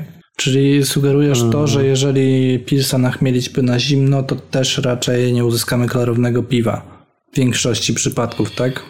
Zależy, Mhm. e, no bo pamiętaj o lagerowaniu. Jednak tak, ale- e, niska temperatura i dłuższy czas leżakowania będzie sprzyjał opadaniu tem, tego, tej całości. No rozumiem, tylko że wiesz, że New Englanda teoretycznie też można poddać procesowi lagerowania i one wcale pomimo to nie stają się klarowniejsze. Znaczy wiem, że powiesz teraz, że to chodzi o kwestię o, o, szczep drożdży i, i zgadzam się z tym. Nie, nie, nie, nie, nie, nie, nie. Mój główny argument byłby taki, że jeszcze nie widziałem lagerowanego New Englanda i nie wiem, jaki byłby efekt. Okej, okej. No bo nie widziałem, no nie słyszałem, żeby ktoś w zerze stopni trzymał tego ten. New Tak, tak, ale chodzi mi o to, wiesz, że, że staram się przełożyć tą teorię, o której ty mówisz, na p- praktyczne jakieś e, zastosowanie. I, I jeżeli mówisz, że w przypadku Pilsnera, czy tam Pilsa, e, on jest klarowny ze względu na lagerowanie, no to teraz mm, zadaję pytanie, czy, czy jest to główny czynnik, który w, e, wpływa na to, że ono jest rzeczywiście klarowne, tak? Bo tak trochę powiedziałeś. Więc teraz pytam, czy... Czy gdyby lagerować New Englanda, to też byłby klarowny? Tak, tak, tak. Nie Mi wiem. się wydaje, że nie jednak. Nie, nie, nie wiem. No nie, nie, nie jestem w stanie odpowiedzieć na to pytanie. Bo po prostu nie, nie, nie wiem. No wiesz, ten artykuł też był taki dosyć. On był krótki tak naprawdę i wszystkie odnośniki do tych artykułów naukowych, które tam były, e, były z kontrolą dostępu. Ja niestety Okej. nawet, mimo że w pracy mam dostęp do, do artykułów naukowych, to niestety nie akurat tego wydawnictwa, z którego te artykuły były, nie?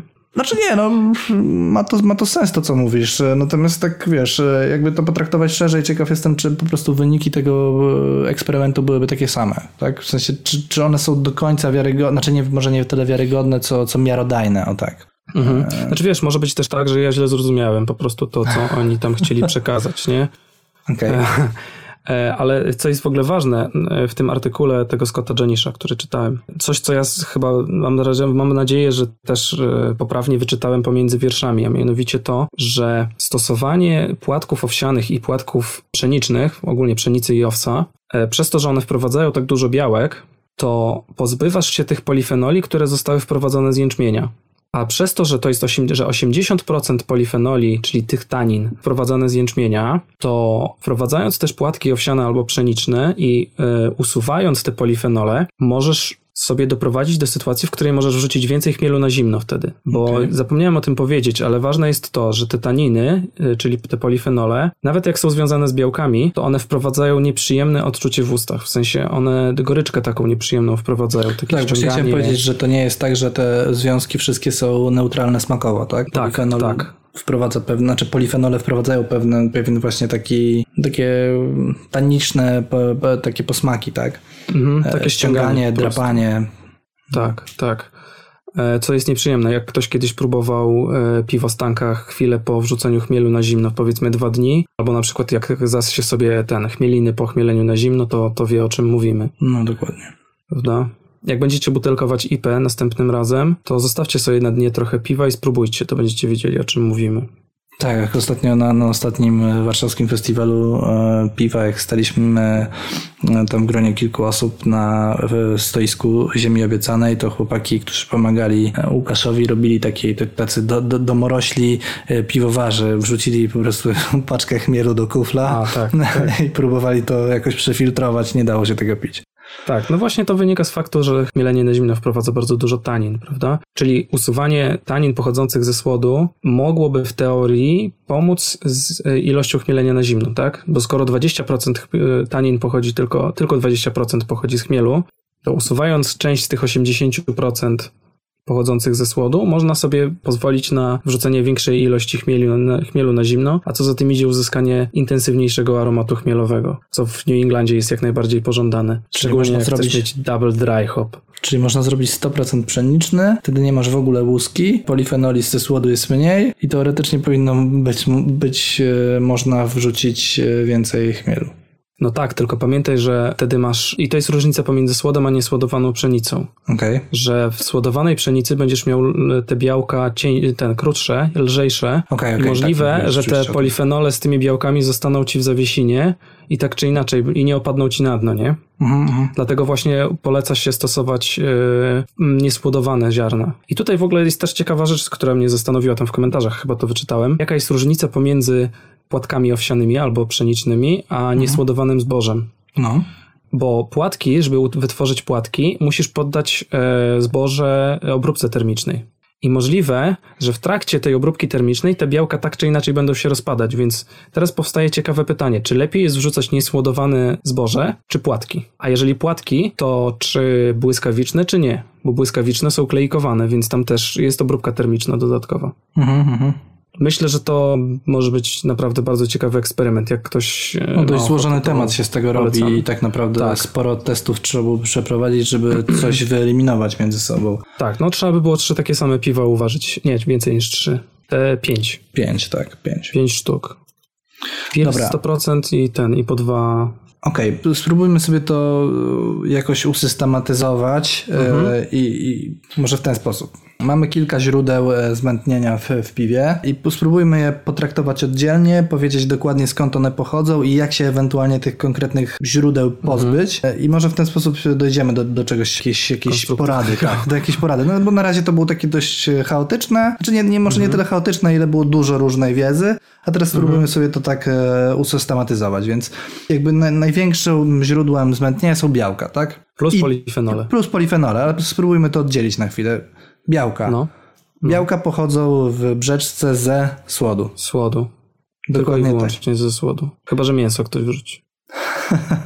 No dobra, to takie ekstremalne e, przypadki na razie wykluczmy.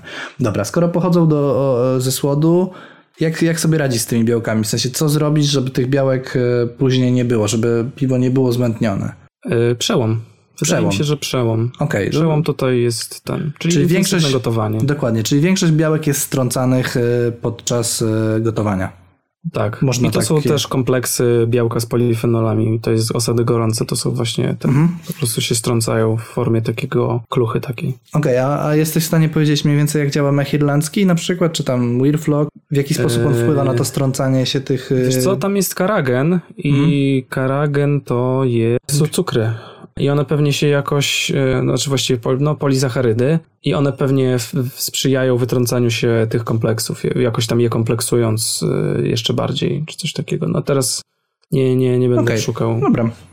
Nie, nie do końca wiem po prostu, jaki tam jest mechanizm. No w każdym razie mech irlandzki i Weirflock pomaga te, e, w procesie gorącym strącić te białka z polifenolami i one opadają w postaci takiego osadu, takich grud kluchów, tak? Mhm. Okej, czyli to jest, to jest jedna z metod pozbycia się tych białek. Druga, e, jest jeszcze coś takiego jak przerwa białkowa, która działa w taki sposób, że e, chyba też tnie te białka na jakieś... Tak. e, Tak, tak, tak. Na jakieś Nie wiem, czy tam nawet nie do aminokwasów rozcina te białka, w sensie odcina ami- aminokwasy może od końcówek od ten, tego białka jakiegoś tam. Albo na po prostu jakieś peptydy tylko rozcina, no nieważne.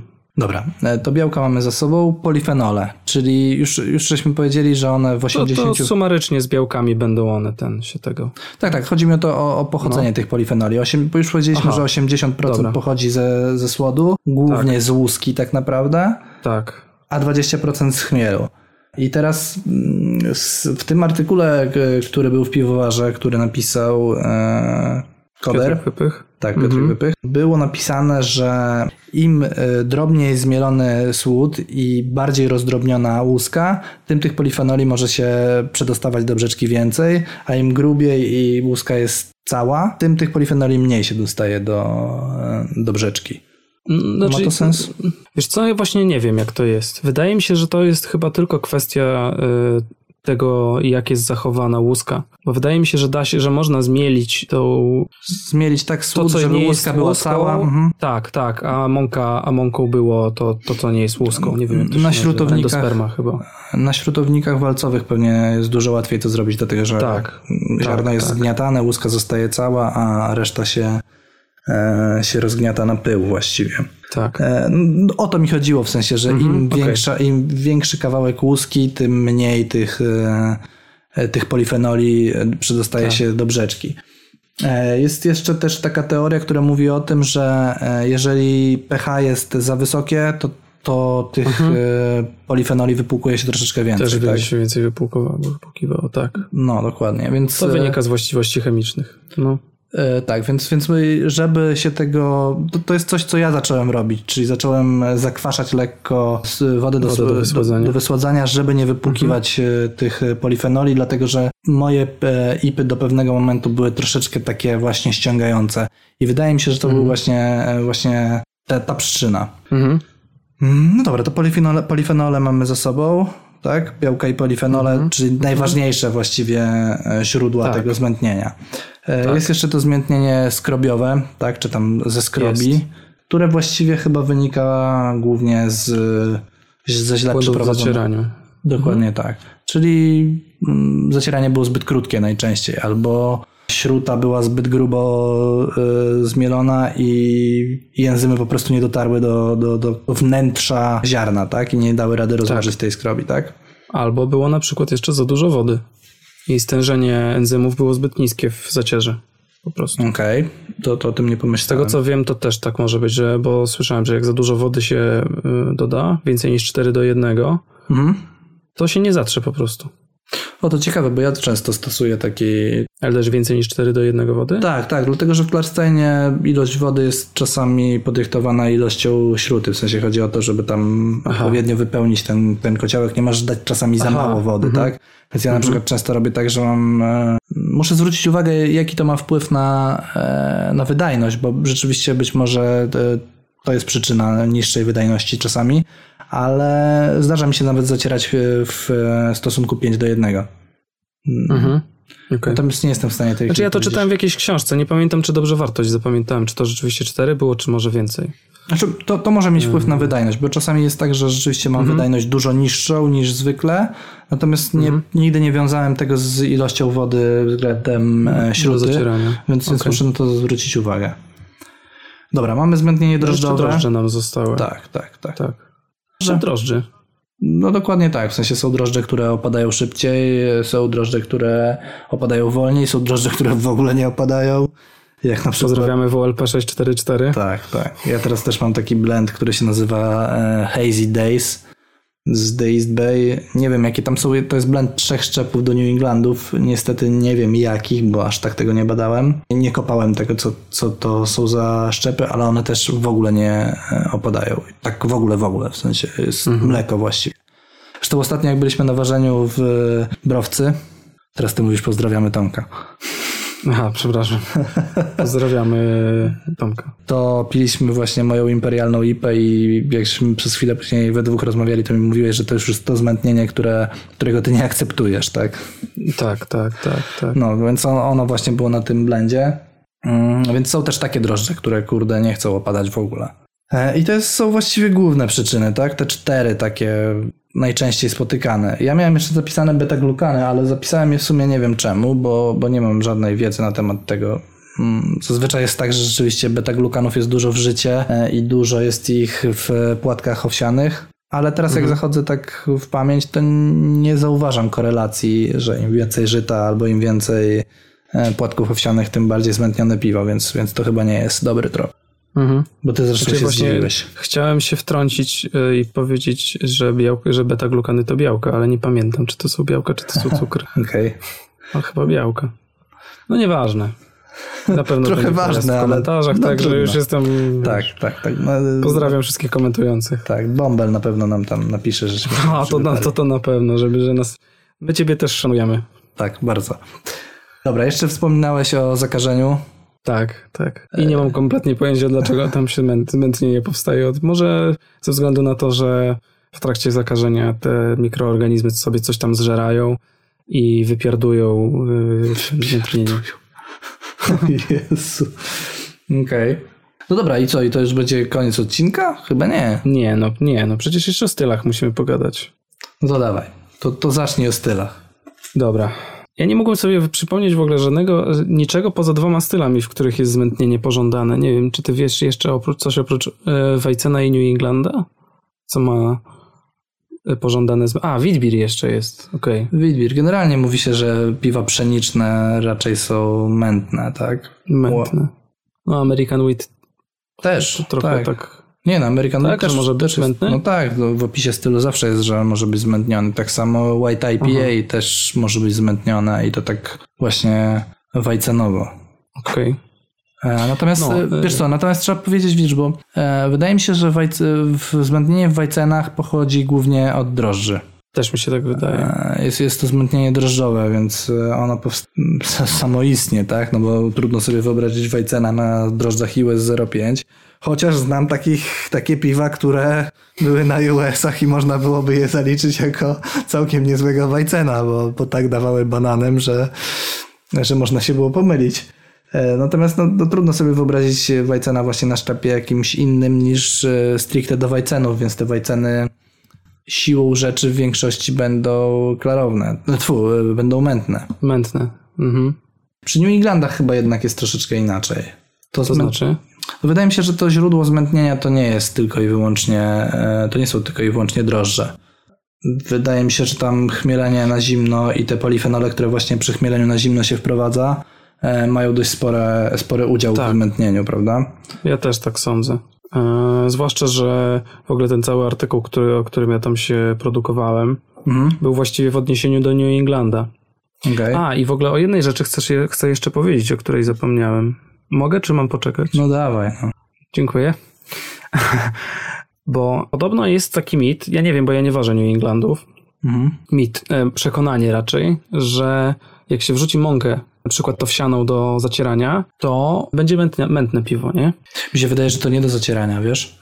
Tylko chodzi do, do gotowania, tak? Do gotowania, tak. Okej, okay, możliwe. Do zacierania rzeczywiście tam... to nie będzie miało znaczenia, znaczy nie będzie miało wpływu na zmętnienie, ale przy wrzuceniu tego pod koniec gotowania już będzie miało, tak? No bo nie masz enzymów, mm -hmm. które, y, które by to pocięły, tak? No tak, tylko że wtedy to jest zmętnienie skrobiowe typowo, prawda? A no tak, tak, tak, tak. Polifenolowo-białkowe. E, no ale mi się wydaje, że to trzeba pamiętać. Może i tak, tylko trzeba pamiętać o tym, że takie zmętnienie będzie też powodowało szybsze starzenie się piwa. Przynajmniej z tego, co mi wiadomo, jak skrobia zostaje w piwie, to ono się szybciej może starzeć. Może do tego trzeba pić I jest bardziej świeże. podatne na infekcje. Słucham? Może dlatego trzeba pić świeże. No tak, nie, no to wiadomiks, no. Ale chyba też na, na zakażenie może być bardziej podatne.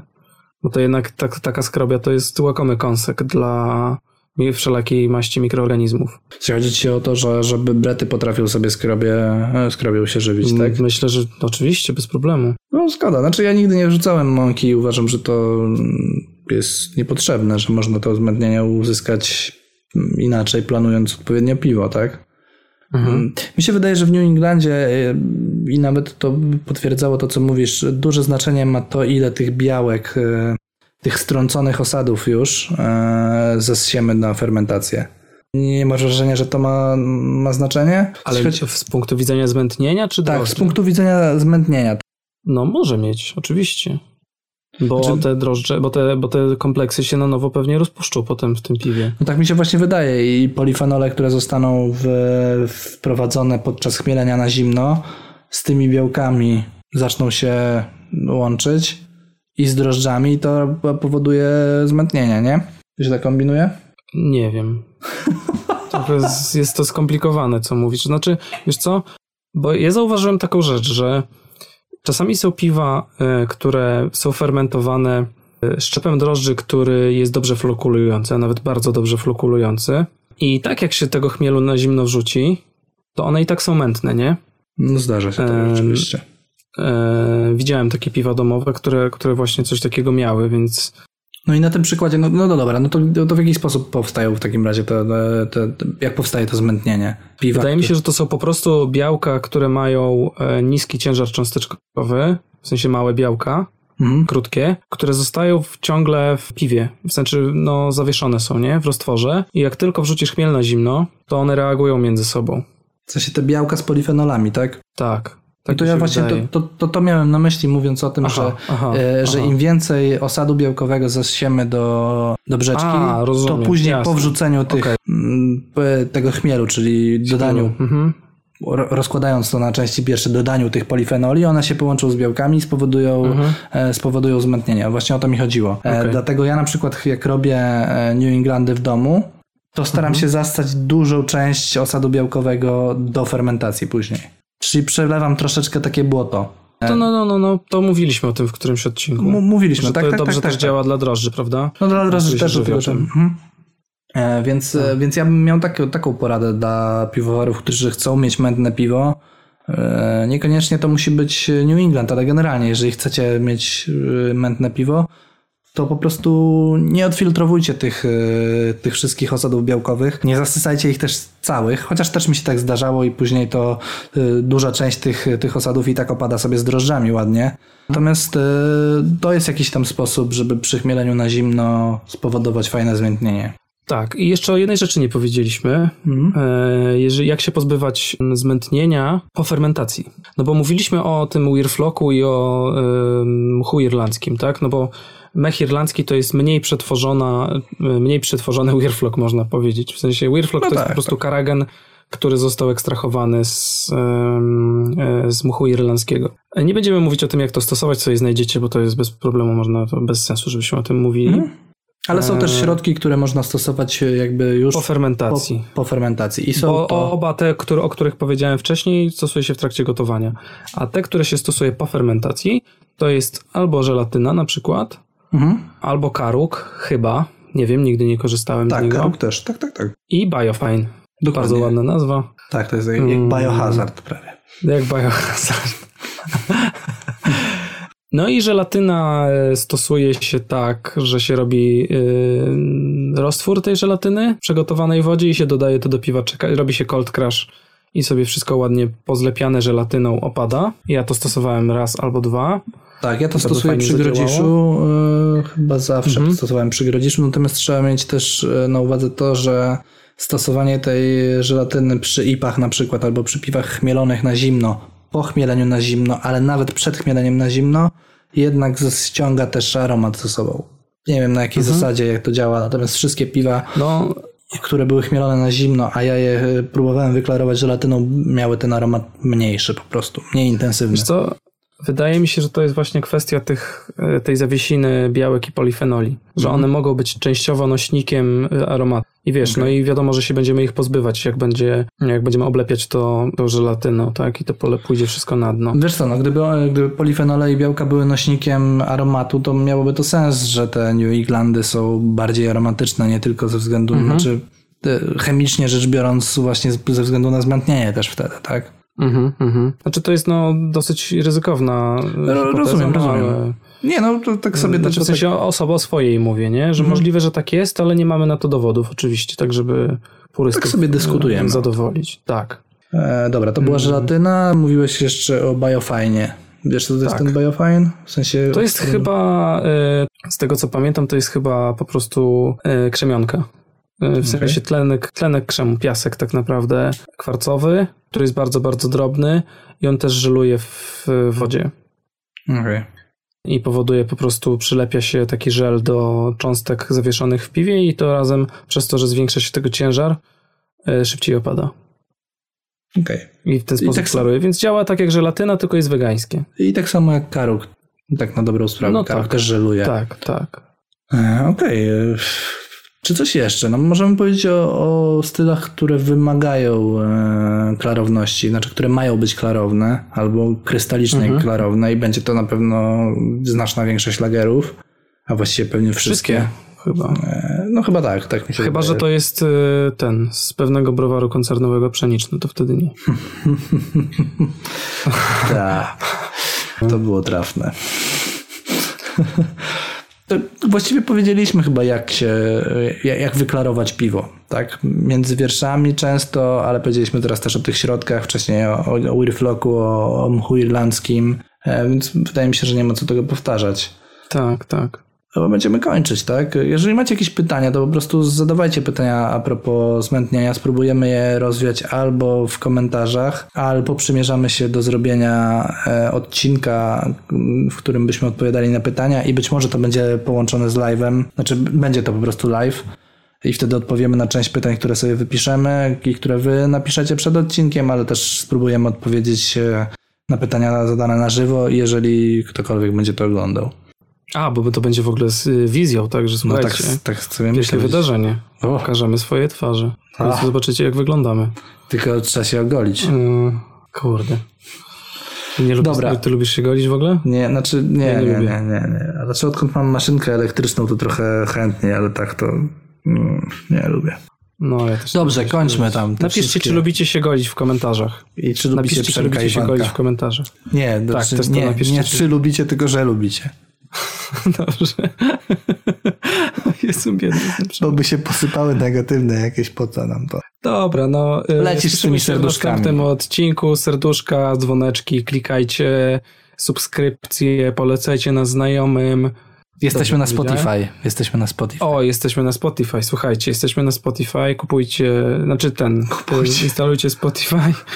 E, Super robotę zrobicie, jeżeli będziecie ludziom na wszelkich forach polecać nasze odcinki w kontekście pytań, które tam się pojawiają. My niestety nie możemy dojść do każdego wątku i w każdym wetknąć naszych trzech groszy, żeby ludzie nas słuchali. E, Ale jeżeli nam z tym pomożecie, to będzie naprawdę super i będziemy wam bardzo, bardzo wdzięczni za to. Żegnają was Aleksander Hurko Dozo. oraz Janek Gadomski. Cześć.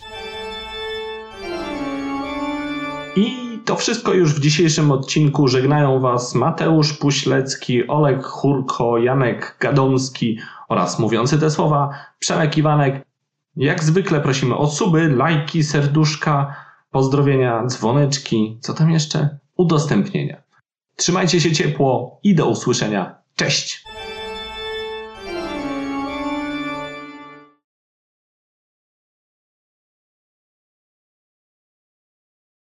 Straszne drewno wyszło. Nie, Na koniec. to się przytnie tak, że będzie dobrze.